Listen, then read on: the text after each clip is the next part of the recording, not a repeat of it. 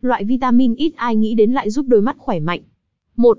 Tác dụng của vitamin B2 Vitamin B2 giúp cơ thể sử dụng oxy hiệu quả hơn.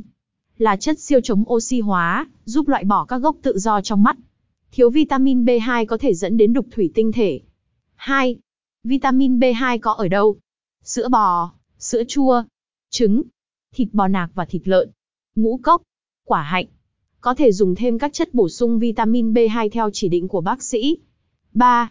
Các dấu hiệu thiếu hụt vitamin B2 bao gồm môi nứt nẻ, sưng miệng và cổ họng, lưỡi sưng trong viêm lưỡi, rụng tóc, phát ban da, thiếu máu, mắt đỏ ngứa, đục thủy tinh thể trong trường hợp nặng. Những người có nguy cơ bị thiếu hụt cao nhất bao gồm người ăn chay, phụ nữ mang thai.